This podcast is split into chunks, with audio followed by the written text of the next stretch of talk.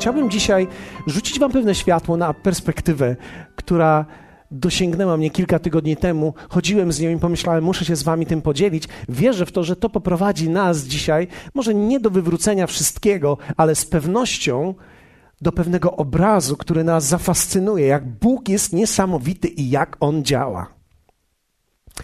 Bóg jest niesamowity i On wspaniale działa i On chce w niesamowity sposób działać w Twoim życiu. Jeśli pozwolisz Mu, On to zrobi. Dlatego dzisiaj chciałbym mówić o życiu zbudowanym nad strumieniami wód. Wiecie, kiedy patrzymy na Stary i Nowy Testament, Nowy Testament jest, można powiedzieć, bardziej czymś dosłownym. Kiedy czytamy Nowy Testament, jest to rzeczywisty opis zdarzeń. Natomiast kiedy czytamy Stary Testament, czytamy oczywiście nie oprócz tych rzeczy, które były poezją, bo istnieją również pewne poetyckie momenty w Starym Testamencie, to jednak jest to historia ludu Bożego, od samego początku historia człowieka i później ludu Bożego, aż do końca, aż do przyjścia Chrystusa, i później mamy 400 lat ciszy i Jezus przychodzi. Pomiędzy ostatnią księgą Starego Testamentu i pierwszą Nowego Testamentu mamy 400 lat ciszy, przychodzi Jezus, i tak naprawdę, kiedy patrzymy na tą historię, wiele w niej jest symboliki. Symboliki, która później odczytujemy ją w Nowym Testamencie i widzimy, jak ona funkcjonowała, i widzimy, jak ona działała. Dlatego, kiedy będę dzisiaj poruszał się po wodzie i mówił o wodzie i o strumieniu, chciałbym, żebyście wiedzieli, że tak naprawdę mówimy tutaj o tym, co jest dziełem Ducha Świętego w sercu człowieka i o tym, co Duch Święty jako osoba dana Kościołowi robi dzisiaj.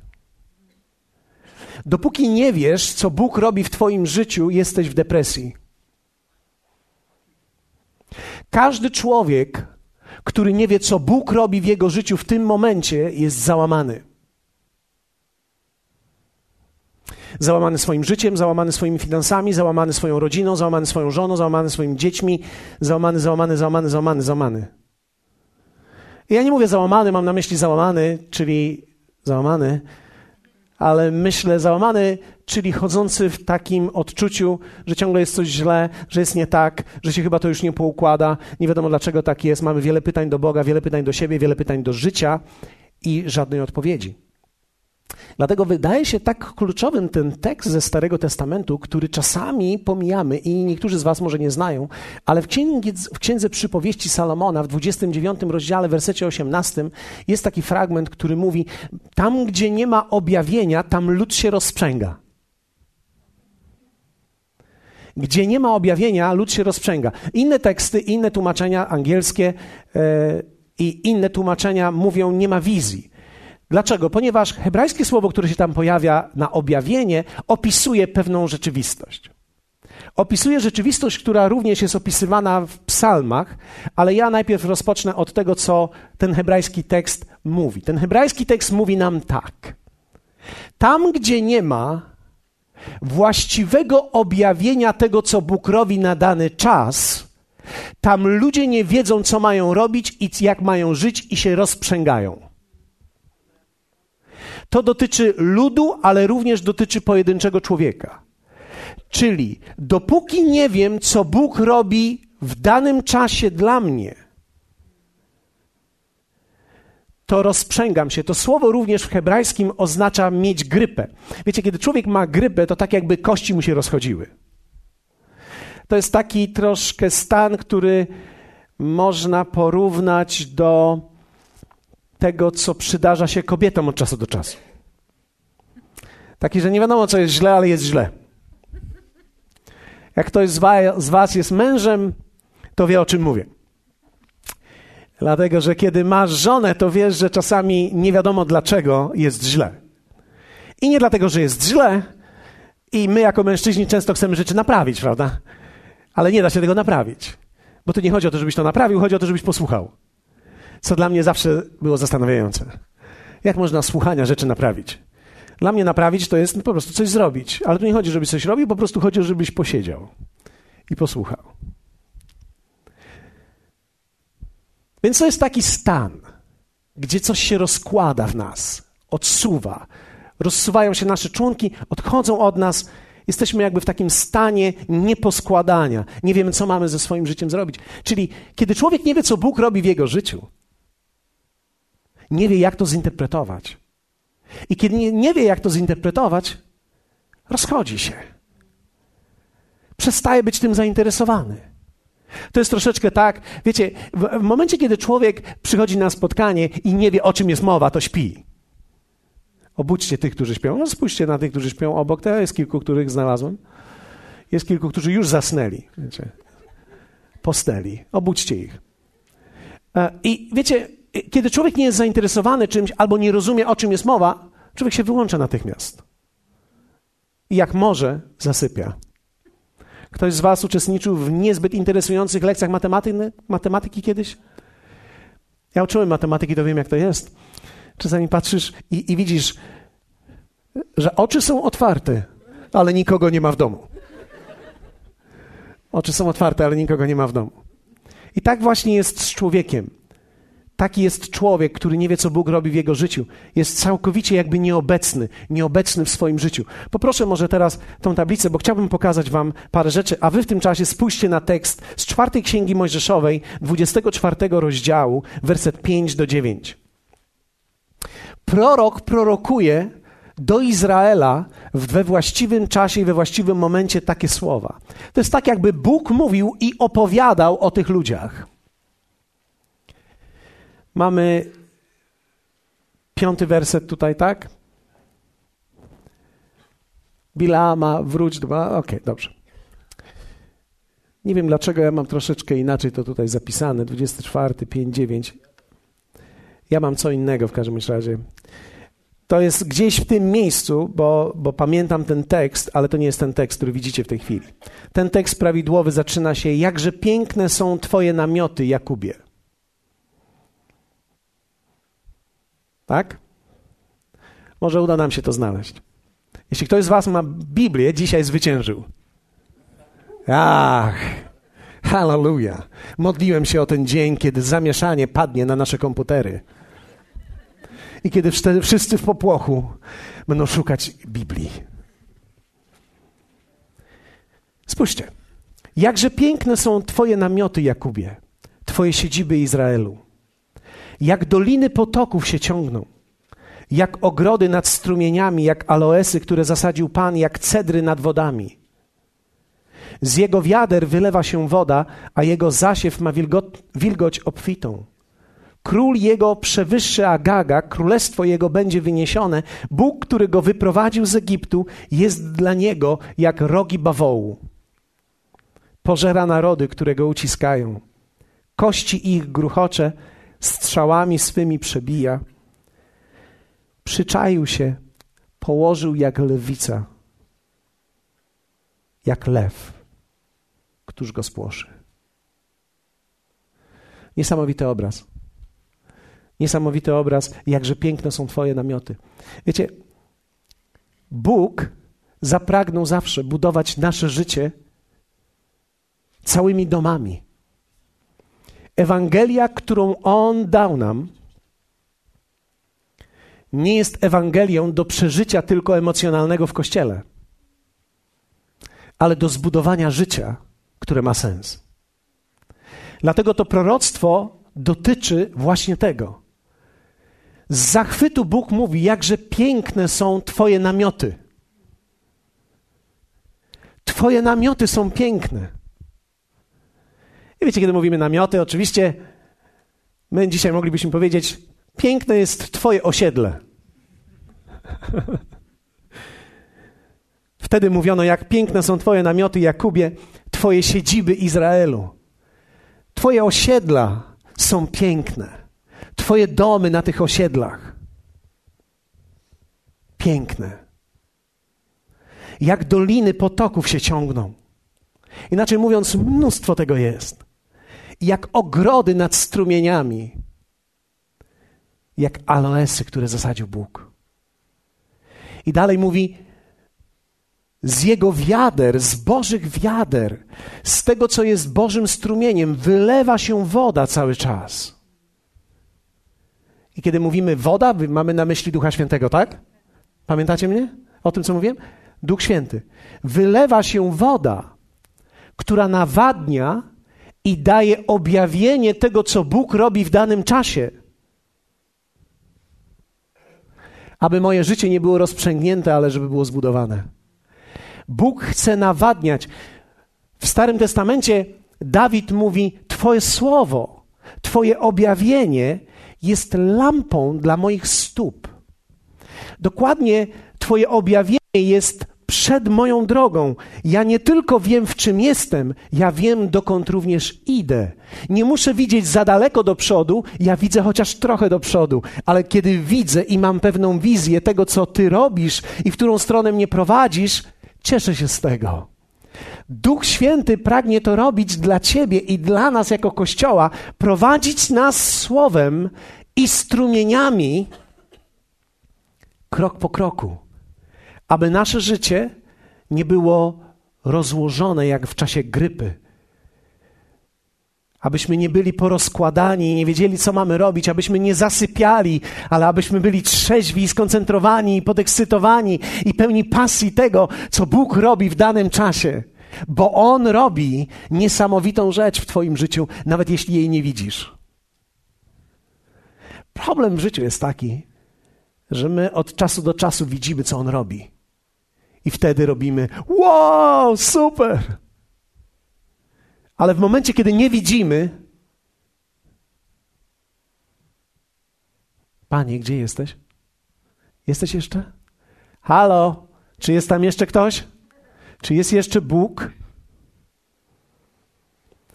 Bóg jest zainteresowany budowaniem Twojego życia, Twojej rodziny. Twojej rodziny. Nie tylko Ciebie, Twojej rodziny. Twojego domu. I ja kiedy mówię domu, mam na myśli również fizycznego domu. Jeśli lubisz mieszkać w apartamencie, bardzo dobrze, ale jeśli chcesz mieć dom, Bóg jest zainteresowany tym również. On nie tylko myślał o pięknych namiotach dla Jakuba, on myśli o pięknych domach dla ciebie również. Ja wiem, kiedy to mówię, to tak troszeczkę jakby brzmi niebezpiecznie w materializmie, ale wiecie, to nie jest prawdą. Można żyć w błogosławieństwie bez bycia materialistą. I musi tam to kiedyś do nas dotrzeć. Musi kiedyś do nas dotrzeć, że nie każdy człowiek, który posiada, to musi być złodziej. Dziękuję Wam za tą wielką falę radości. Większość ludzi, których poznałeś do tej pory, być może miałeś takie doświadczenie, że to są ludzie, którzy kombinują, ale widzisz, rzeczywistość jest taka, że Bóg pragnie i to jest Jego plan, aby budować Twoje życie, Twój dom, Twoją rodzinę, aby budować Twoje zasoby. On jest zainteresowany bardzo Twoimi dziećmi. Może siedzisz tu i mówisz: Nie, nie mam żadnych dzieci jeszcze. On już je ma. Powiem Ci więcej, on wie, jak będą miały na imię. On wie, jaką będą miały płeć i wie dokładnie, jaki ma plan dla nich. Zanim Ty pomyślałeś, o, prawdopodobnie teraz bym chciała zajść w ciążę, to jest dobry moment. Bóg wiedział o tym. Zaplanował to. Każde dziecko. On myśli o nich już dzisiaj. Kiedy ty szykujesz ubranka, on już przygotował całe życie dla nich. On myśli o Twoim dziedzictwie. Nie myśli o tym tylko, jak się masz teraz, ale myśli również o tym, jak będzie wyglądało Twoje życie, gdy będziesz już starszą osobą. Gdy sięgniesz sędziwego wieku 90 lat i jak będziesz się wtedy czuł. On już teraz myśli o tym, jak będzie wyglądało Twoje życie bo On chce dobrem nasycić Twoje życie. Abyś mając 90 lat nie ganiał wszystkich z laską, bo cały świat już jest niedobry i cały świat już jest pogrążony w grzechu i cały świat się odwrócił od Ciebie i jesteś sam. Ostatnio stałem na przystanku i kiedy stanąłem na przystanku, podeszła do mnie starsza kobieta. O, starsza, może to jest względne słowo w moim wieku już dzisiaj, ale Podeszła do mnie pani i powiedziała: No, widzi pan, jacy ci ludzie są dzisiaj. O nic nie mogę się doprosić, ani nic już nie chcą mi pomóc. No, tacy ludzie są. Co za czasy, panie, no. Co za czasy. Ja tak stoję i tak myślę sobie, dlaczego ona do mnie to mówi? Ale może wyglądam na sympatycznego, więc mówi do mnie. Albo wyglądam na takiego, który spowiada ludzi po drodze, więc, więc, więc słucham. Więc słucham tego i mówię, wie pani co? Wie pani co? Mój dziadek tak samo mówił. Ona spojrzała na mnie i mówi, a, to może czasy się nie zmieniły i ludzie się nie zmienili, tylko ja się postarzałam. Kiedy kobieta mówi takie słowa, lepiej się wycofaj. Kiedy kobieta zaczyna wchodzić na kwestię wieku, przepraszam bardzo, ja już mam autobus, do widzenia. Rzeczywiście tak jest. Możesz być starszą osobą, rozpromienioną, uśmiechniętą, wdzięczną, że ktoś ci podaje ryżyk rozmemlony. Albo możesz być zdenerwowany na cały świat, bo ktoś cię nie odwiedził i ktoś nie zadzwonił i ktoś czegoś nie zrobił dla ciebie, bo ty żyjesz non-stop tylko pretensją, co ci się od świata należy, skoro ty tak dużo zainwestowałeś w ten świat. Życie nie odpłaca nam według tego, ile lat tu spędzamy, ale według tego, kim jesteśmy i jacy jesteśmy względem ludzi. Kiedy będziesz uprzejmy i miły dla ludzi, ludzie będą lgnęli do ciebie, gdy będziesz miał 90 lat. Nie będzie im przeszkadzało, że masz siwe włosy. To nie włosy ani zmarszczki odstraszają. To język. Jesteście ze mną? Bóg zainteresowany jest zatem nie tylko tym, co jest teraz, ale zainteresowany jest całym Twoim pokoleniem, tym, co po Tobie zostanie, tym wszystkim, co będzie, tym wszystkim, co będzie kiedyś i tym, co wyjdzie z Ciebie. Być może nie zdajesz sobie sprawy z tego jeszcze dzisiaj, bo niektórzy z nas są jeszcze bardzo młodzi, zastanawiają się, mieć dziecko, nie mieć dziecka, mam dziecko, może mieć jeszcze jedno dziecko, mm, fajnie jest. A widzisz, Bóg patrzy na nas w kategoriach takich, że On myśli już o kilka pokoleń do przodu. On już myśli kilka pokoleń do przodu, bo kilka do pokoleń, kilka. I teraz, gdybyś miał trójkę dzieci, ta trójka dzieci e, pobierze się i oni będą mieli po trójce, to będziesz miał dziewięcioro wnuków, a dziewięcioro wnuków e, powychodzą za mąż i będziesz miał 27 prawnuków. I, i wiecie, e, ja nie wiem, czy historia Twoja to jest taka historia, ale to może być podobna Twoja historia, także od Ciebie wychodzi cały szpaler, że za kilka pokoleń to będzie dwustu, którzy z Ciebie wyszli. I teraz te dwieście, które z ciebie wyjdzie, będzie niosło to, co w tobie było i to, co w tobie się stało. Ktoś może powiedzieć, nie, to nieprawda, jak sobie urosną, to sobie wybiorą swoje własne życie. Tak Bóg nigdy nie myślał. Bóg nie myślał, że każde pokolenie, które urośnie, to sobie samo wybierze, tylko że wybierze dobrze. My nie mówimy o tym, że to pokolenie ma wybrać to, co my. Ono ma wybrać to, co jest dobre. A to, co jest dobre, jest to, co nas spotkało. I tym kimś jest Jezus Chrystus. I nie ma nic lepszego na świecie. Więc cokolwiek miałoby trafić nasze dzieci, to niech trafi je Jezus. Bo kiedy trafi je Jezus i kiedy trafi je Duch Święty, są bezpieczne i to będzie się niosło z pokolenia w pokolenie. Chrześcijaństwo zatem to nie jest wyznanie, to jest droga budowania życia, droga budowania rodziny, droga budowania małżeństwa, droga budowania. I teraz Bóg opisuje, że, że, zobaczcie, jaki jest opis. Piękne są Twoje namioty, i tak naprawdę będziesz narodem, który będzie jak lwica która się położy. Jak lew. Kto z Was był w zoo, lwa? Pamiętam, jak byłem w Kenii, zabrali mnie, zabrali mnie na safari i pokazali mi tam kilka lwów. Lew jest bardzo interesującym zwierzęciem. Może tak łapę na łapę.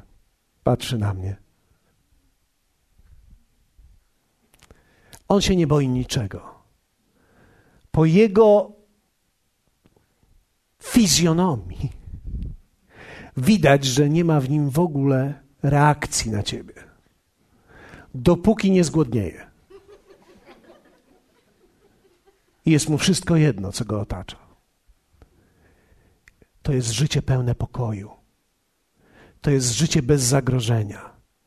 To jest życie właściwie kontrolowane. To nie jest życie kontrolowane lękiem, to jest życie kontrolowane pokojem. To jest życie, które Bóg chce mieć dla ciebie. Że się rozłożysz jak lew.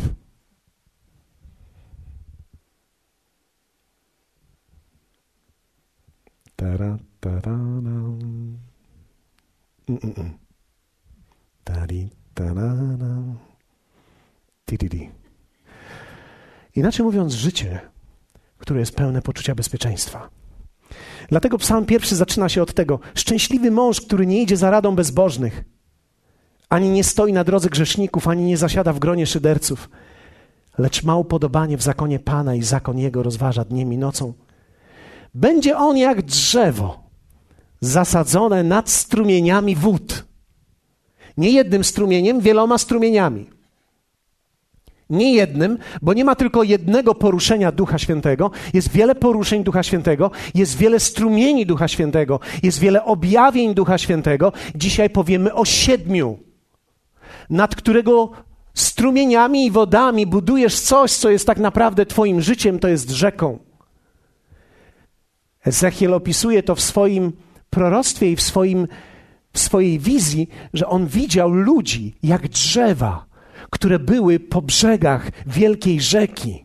Mówi o rzece, która płynie tak naprawdę ze świątyni, czyli te źródła, czyli te wody, czyli Duch Święty płynie ze świątyni, która symbolizuje Kościół.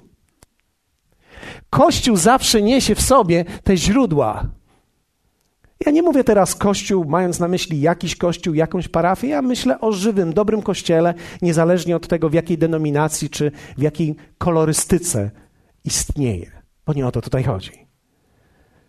Mówi, będzie, psalm mówi, będzie on jak drzewo zasadzone nad strumieniami wód. Powiedzmy razem, jak drzewo. Jak drzewo. W sumie, jak drzewa, Ezechiel mówi. Widziałem drzewa. Dojdziemy do tego. Widziałem drzewa, które są nad strumieniami wód. Życie duchowe, życie w Bogu, to życie nad strumieniami, które zamieniają się w rzekę Bożą, to jest dzieło ducha. Są takie strumienie. Pierwszy strumień, który przychodzi do człowieka, to jest strumień odkupienia.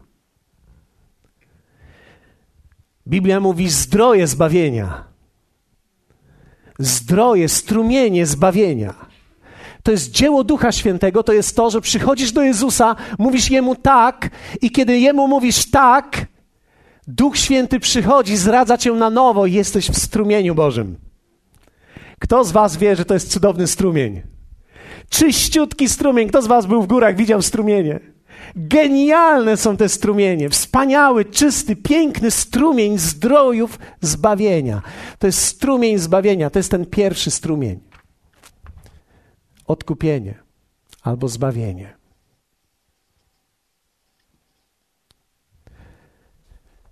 Drugi strumień, który przychodzi do życia człowieka, który jest dziełem Ducha Świętego, to jest strumień doświadczenia Boga. To jest strumień chrztu w Duchu Świętym. To jest strumień, kiedy jesteś wypełniony duchem. Kiedy jesteś, dokładnie te słowa mówią baptizo, czyli zanurzony, ochrzczony w duchu. To znaczy, wszystko w tobie jest zanurzone w Bogu. Piękne odczucie. Kto z Was je przeżył? Kto z Was je przeżył dramatycznie? Mam na myśli tak, że poczułeś, wiedziałeś, że to jest to. Słuchajcie, to było piękne. Pamiętam, wtedy jeszcze byłem w oazie i zaczęliśmy słyszeć o tych dziełach Ducha Świętego. Przeczytaliśmy kilka protestanckich tak zwanych książek. I, i wtedy do, nas dotarło, że jest jeszcze coś więcej niż zbawienie, że jest jeszcze Duch Święty, który, wyobraź sobie, może przyjść na ciebie i ty zaczynasz mówić innymi językami i zaczynasz czuć i po prostu czujesz, że On jest w tobie. Ja myślę sobie, mój Boże, ja, ja, ja, ja nawet nie wiem, czy ja chciałbym to przeżyć. Bałem się tego, ale chciałem to. Ktoś z Was był w takim momencie, miejscu życia, że chcesz, a boisz się? Chciałbyś, albo jeszcze. Ja tak chciałem. I teraz pojechaliśmy wtedy na Triduum Paschalne i na Triduum Paschalnym, Triduum Paschalne to było takie spotkanie na święta wielkanocne. Całą noc mieliśmy się modlić językami i to był dzień przed tą główną nocą, albo noc przed tą główną nocą, gdzie było nas zgromadzonych może 600 osób na tej sali i na tej sali, gdzie było 600 osób, ja stałem z tyłu i słyszałem, jak oni wszyscy mówią językami. Przerażające. Ci z Was, którzy tutaj wpadli do tego miejsca i zobaczyliście, że niektórzy ludzie klaszczą i śpiewają i myślą, że to jest dziwne, to jest nic, co się tutaj dzieje w porównaniu z tym, co się tam działo. 600 ludzi gdzieś dudniło modlitwą każdy jednocześnie. Nie po kolei, wszyscy razem. I wielu z nich w językach. Ja stanąłem tam i w tej atmosferze, wiecie, w tej atmosferze trudno jest nie poczuć Boga. Ja czułem, że On mnie otacza, ja czułem, że On jest ze mną, ja czułem, ja czułem, że wszystkie włosy, które miałem na ciele, stoją mi na baczność. A wierzcie mi, większość nie widzicie.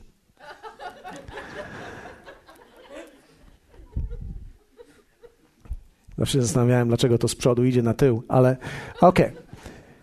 To doświadczenie było dla mnie dramatyczne wyszedłem i zapytałem jednej osoby, mówię, słuchaj, powiedz mi, jak ja tak się zaczynam modlić, to czuję, że takie coś płynie ze mnie i ja nie rozumiem tego, co ze mnie płynie, czy to jest dobrze, czy już ze mną jest źle.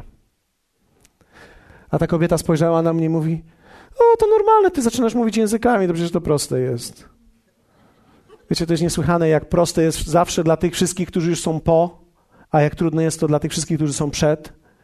Ale ja byłem przed i to było dla mnie trudne, ale coś we mnie płynęło. I kiedy dostałem pozwolenie i ona powiedziała: Wszystko jest z tobą dobrze, nie zwichrowałeś. Wiecie, człowiek się boi wszystkiego. Że jest wciągnięty w coś, że jest jakaś zbiorowa histeria, że nagle coś się. Wiecie, człowiek boi się wszystkiego. Ale ja czułem, że Bóg jest.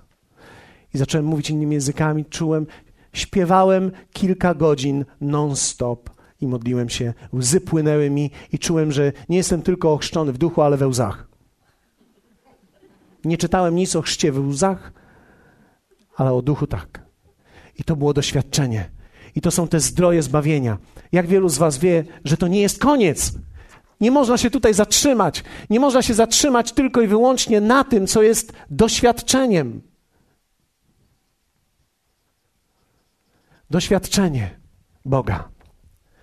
W momencie, kiedy człowiek ma doświadczenie Boga, zaczyna się coś wspaniałego. Zaczynasz odczuwać Go inaczej i doświadczać Go inaczej i zaczynasz być prowadzony przez Boga. I Duch Święty nie tylko daje ci doświadczenie tego, że On jest, ale zaczyna cię również prowadzić cichutkim, wewnętrznym głosem. Zaczynasz wiedzieć, pewne rzeczy, których wcześniej nie wiedziałeś i zaczynasz odczuwać pewne prowadzenie, którego wcześniej nie było. To jest obietnica Ojca. Bóg zawsze chciał, żebyśmy byli tak prowadzeni. Dlatego On dał nam pasterzy nie po to, żeby prowadzili nasze życie, ale żeby nas wyedukowali, że my mamy tego, który w nas jest, Ducha Świętego, który będzie nas prowadził. Dlatego kazanie nie jest tylko i wyłącznie prowadzeniem ludzi. Kazanie jest pobudzaniem tego, co ty już wiesz, bo Duch Święty ci to objawi. I to się nazywa prowadzenie. Kolejny zdrój to jest prowadzenie.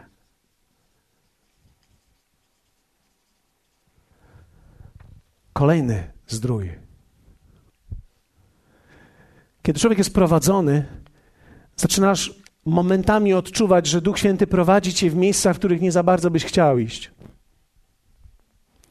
I to jest takie małe zderzenie, bo wiecie, kiedy my jesteśmy prowadzeni, do tej pory myśmy siebie sami prowadzili. Jedziemy do Miela po spotkanie, co wy na to? Albo jedziemy na lody, albo zjemy coś. Nie, jedziemy do mamy. Mama zrobiła rosół. Wiecie, człowiek prowadzi siebie. Prowadzi siebie według ułożonego swojego własnego planu. Ale nagle tutaj, w tym prowadzeniu, zaczyna cię Duch Święty wprowadzać rzeczy, których nie za bardzo były komfortowe dla ciebie. I zaczyna się kolejny zdrój Boży, który się nazywa posłuszeństwo. Posłuchajcie mnie. Tak jak to jest cudowne. Wow! To jest genialne. Wow! Prowadzenie Boże. Mm. Bóg mnie prowadzi. Posłuszeństwo zaczyna odbierać nam nieco tego entuzjazmu. Zaczyna być takim troszkę jakby małym rodzajem niewygody. To jest tak, jak znałeś kogoś, poznałeś kogoś, no był taki sympatiko, no ale jakoś się tak, jakoś się tak zjechał, no taki się taki, taki zrobił dziwny, no. I teraz już kiedy go widzisz, już nie, ła, super, że cię widzę, tylko słucham. Zaczyna być jakieś doświadczenie takie nieco gorzkawe. Nagle zaczynasz, nagle zaczynasz słyszeć słowa, których wcześniej nie słyszałeś. Trzeba zrobić to, bo tak trzeba. Ale zaraz. Ale słowo tak mówi, to tak trzeba zrobić. A słowo tak mówi. Aha. Słowo tak mówi i tak trzeba, tak? No to jest właśnie to, czego ja nie chcę słyszeć. ja nie chcę słyszeć, że coś trzeba. Ja nie chcę słyszeć, że coś trzeba. No, nie mówcie mi, co trzeba. Mówcie mi inne rzeczy. Wróćmy z powrotem do tych zdrojów, potaplajmy się jeszcze w tej wodzie. jest tak fajnie, czyściutka, świeżutka. Doświadczenie też jest super. Posłuszeństwo? Jezus powiedział do Piotra: Pewnego dnia poprowadzą cię tam, gdzie nie chcesz.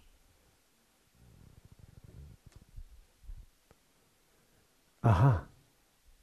To znaczy, że istnieje w życiu coś więcej niż tylko ja? O, tak. Bóg, który ma plan dla ciebie. I to są rzeczy, po, posłuchajcie mnie, jeszcze nie wyłączajcie się. Ja już kończę, zostało mi parę minut. E, czas mi odlicza w dół, już jest naprawdę niebezpiecznie, ale, ale nie wyłączajcie mnie teraz, bo ja dzisiaj nie chciałem was rozśmieszyć tylko. I nie chciałem was zasmucić ale chciałbym Wam dać życie, które jest jedynym życiem i nie ma innego. Posłuszeństwo. A później jest kolejny zdrój. To jest śmierć dla siebie.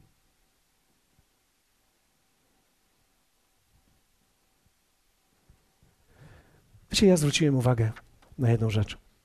Ludzie z reguły nie chcą robić źle. Ludzie nie robią źle dlatego, że chcą robić źle. Ludzie robią źle dlatego, że tak trudno jest zrobić dobrze.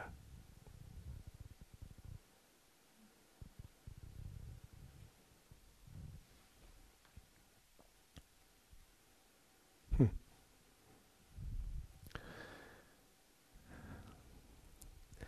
Tak trudno jest zrobić właściwie, gdy wiemy, jak powinienem zrobić. I nie chcę teraz dawać przykładów, bo przez przypadek kogoś trafię i będzie na mnie. Ale niech każdy z Was rozważy swoje własne życie.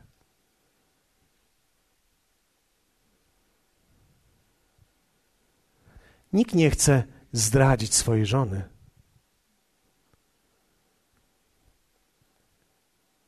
Nikt z nas nie pobiera się myśląc, a będę miał jeszcze po drodze kilka dziesiąt okazji w życiu.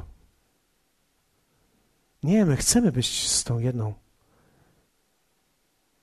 Ale okazuje się, że to jest trudne, żeby wybierać cały czas właściwie, bo życie da ci różne okazje.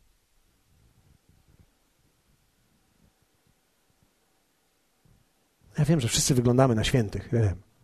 W kościele wszyscy pachną i wyglądają dobrze.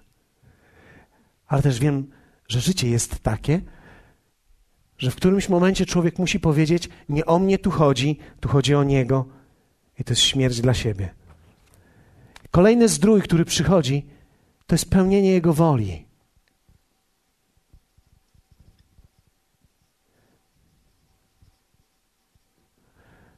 Kiedy człowiek umiera już dla siebie i kiedy przestaje chodzić ci tylko o siebie, to są takie drobne rzeczy. Na przykład a wczoraj był dzień gospodarczy i wiem, że większość ludzi nie wie o tym, że to był dzień gospodarczy, albo nie słyszała, albo nie rozumieją terminu dzień gospodarczy. Ja to rozumiem, ale są ludzie, którzy wiedzą, co to jest dzień gospodarczy, ale, ale mamy jeszcze inne rzeczy do zrobienia i, i, i te inne rzeczy są ważne. I ja wiem, że są ważne, bo w życiu wszystko jest ważne, bo w życiu nigdy nie chodzi o to, że coś jest nieważne. My nie wybieramy pomiędzy tym, co jest ważne, a nieważne. My wybieramy pomiędzy tym, co jest bardziej ważne.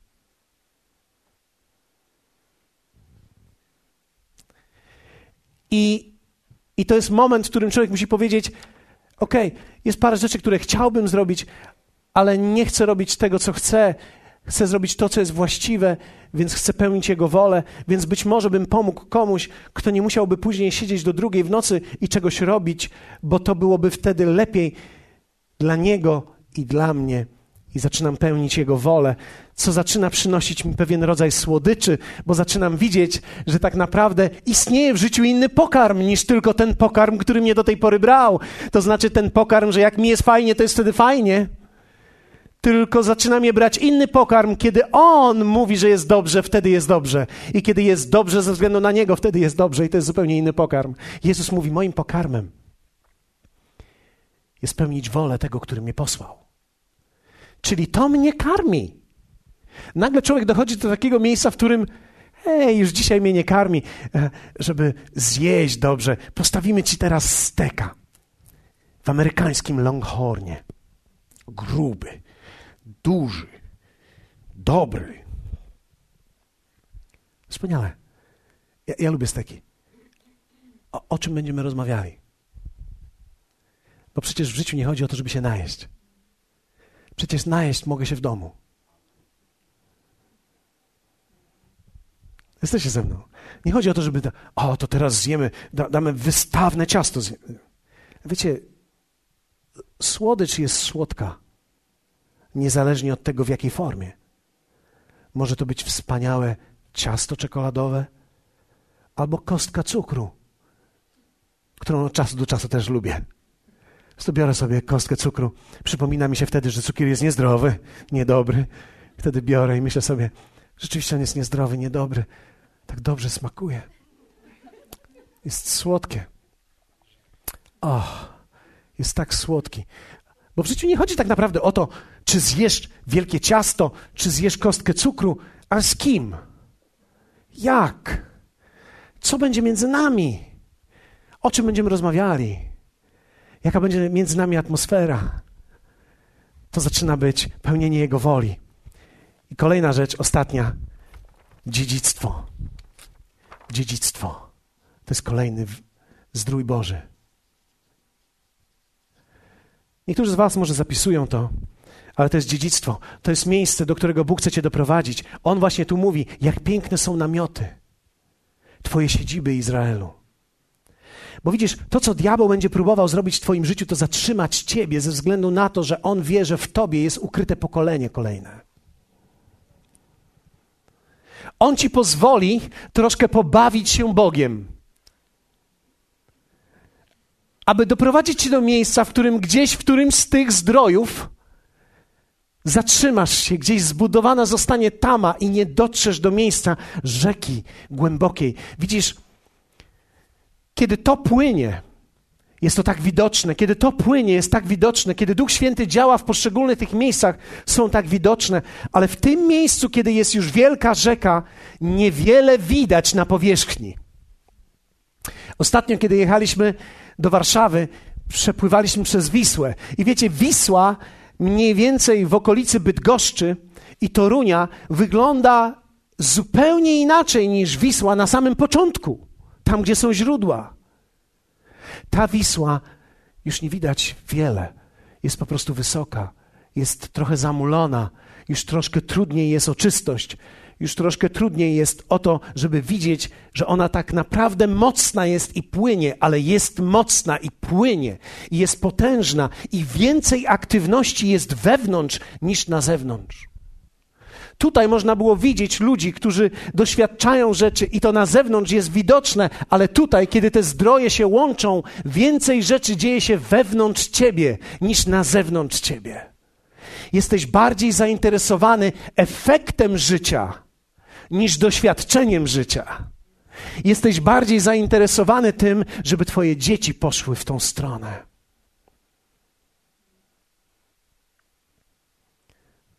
Dlatego, że najważniejsze w życiu to nie jest, czego ja doświadczę, ale co przekażę.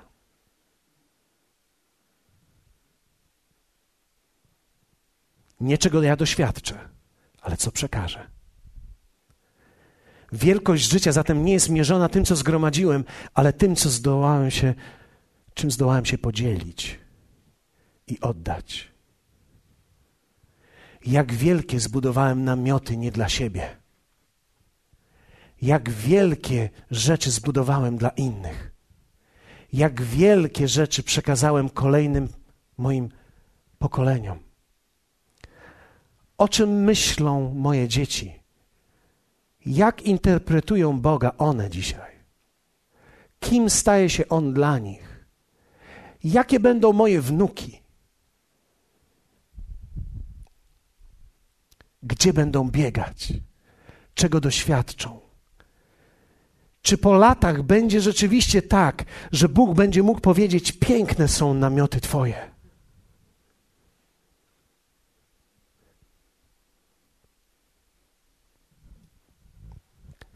Posłuchajcie mnie, to jest bardzo poważne. Diabeł zrobi wszystko, żeby zatrzymać nas którymkolwiek z tych źródeł. Większość wierzących dochodzi do doświadczenia. Niewielu zaczyna być nawet prowadzonych. O, niewielu. Niektórzy, wiecie, niektórzy przychodzą do mnie i mówią: Słyszałem, jak Bóg mówi do mnie to i to. Ty słyszysz takie szydełkowanie od Boga? i śpisz nie w niewłaściwym łóżku, a tego nie słyszysz? Chcesz mi powiedzieć, że Bóg wyjaśnia ci całki i pozwolił ci przejść, że nie wiesz, co to jest 2 plus 2? Ja nie wiem, o jakim Bogu mówimy i o jakiego Boga słuchamy i jakiego Boga słyszymy i, i co ty słyszysz w ogóle, nie wiem. Bo wiecie, żeby brzmieć duchowo, to wszystko wystarczy, można powiedzieć, my się nauczymy tego prowadzenie, posłuszeństwo, śmierć dla siebie. Nagle tu nie o mnie chodzi, ale o inne życie chodzi. I nagle chodzi o pełnienie Jego woli i o to, że pełniąc Jego wolę, buduje innych i daje im życie kolejnemu pokoleniu i kolejnym ludziom. I dzisiaj pomyślałem sobie, że będziemy wspólnie razem modlili się i powiemy tak: Panie, chcemy iść za Tobą. Panie, chcemy wszystkich zdrojów. Nie chcemy jednego, nie chcemy dwóch, chcemy wszystkich, chcemy zbudować rzekę, chcemy mieć rzekę, chcemy zbudować życie nad rzeką i chcemy być drzewami. Ezechiel opisuje to genialnie. Ezechiel opisuje to tak. Poproszę zespół do przodu. E, możecie zabrać tablicę. zwróćcie uwagę. A gdy wracałem, widziałem na brzegu potoku bardzo dużo drzew z jednej i z drugiej strony. I rzekł do mnie, te wody płyną w kierunku okręgu wschodniego i spływają w dół na step i wpadają do morza, do wody zgniłej, która wtedy staje się zdrowa. Posłuchajcie, woda staje się zdrowa, gdziekolwiek ta woda dopłynie. I gdzie tylko potok popłynie, każda istota żywa i wszystko, od czego się tam rodzi, roi, będzie żyło. I będzie tam dużo ryb, bo gdy ta woda tam dotrze, wtedy będzie zdrowa, a wszystko będzie żyć tam. I teraz, dokąd tylko dotrze potok. Pomyślałem sobie, że tak naprawdę o to w życiu chodzi. O to, gdzie potok dotrze. Wadek, będę z Tobą szczery. Muszę Ci to powiedzieć przez wiele naszych wspólnych, wspaniałych rozmów, ja cenię Ciebie bardzo w tym. Zawsze myślałem sobie, e, zawsze wyrażałeś wiarę w to, co robimy i zawsze wyrażałeś wiarę w to, co ja robię. Ale jedna rzecz, o której myślę często, gdy kładę się spać, to jest jedna myśl. Jak daleko ta woda dotrze w życiu ludzi? Bo to jest rzecz, której ja nie mogę zdecydować. Tylko ludzie decydują, jak daleko ta woda dotrze. I to jest problem, z którym się zmagam. Problem, który czasami mnie ogarnia jako lęk, to jest, gdy widzę ludzi, gdy się zatrzymują, przestają być zainteresowani i odpadają. Bo rzeczywiście tak jest. Nie zapraszamy ludzi do łatwej drogi. Zapraszamy ludzi do drogi, która jest jedyną, najbardziej sensowną drogą, ale nie zapraszamy ludzi do łatwych przeżyć. Dlatego, że po zdrojach zbawienia i po zdrojach doświadczenia są też kolejne zdroje, które budują. Jak daleko ta woda dotrze w Twoim życiu? Czy będziesz osobą, która zbuduje swoje życie nad strumieniami wód, czy też nad jednym zdrojem tylko się zatrzymasz.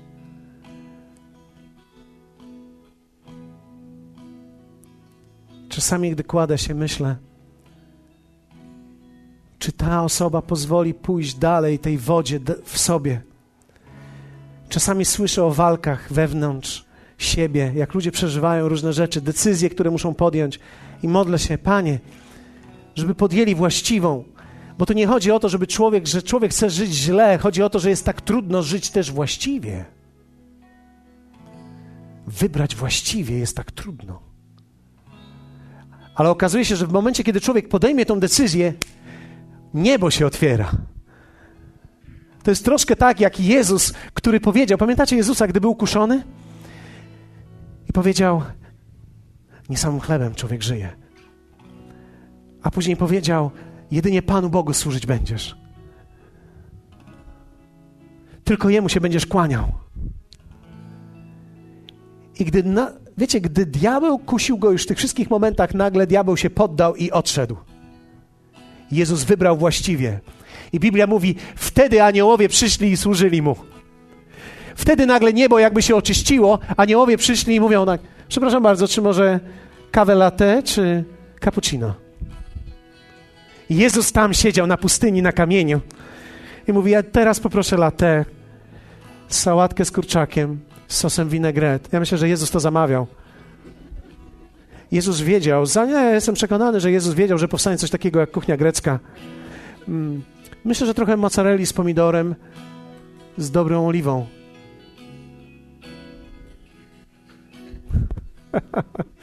dokładnie tak, dokładnie tak. Nie wierzycie mi?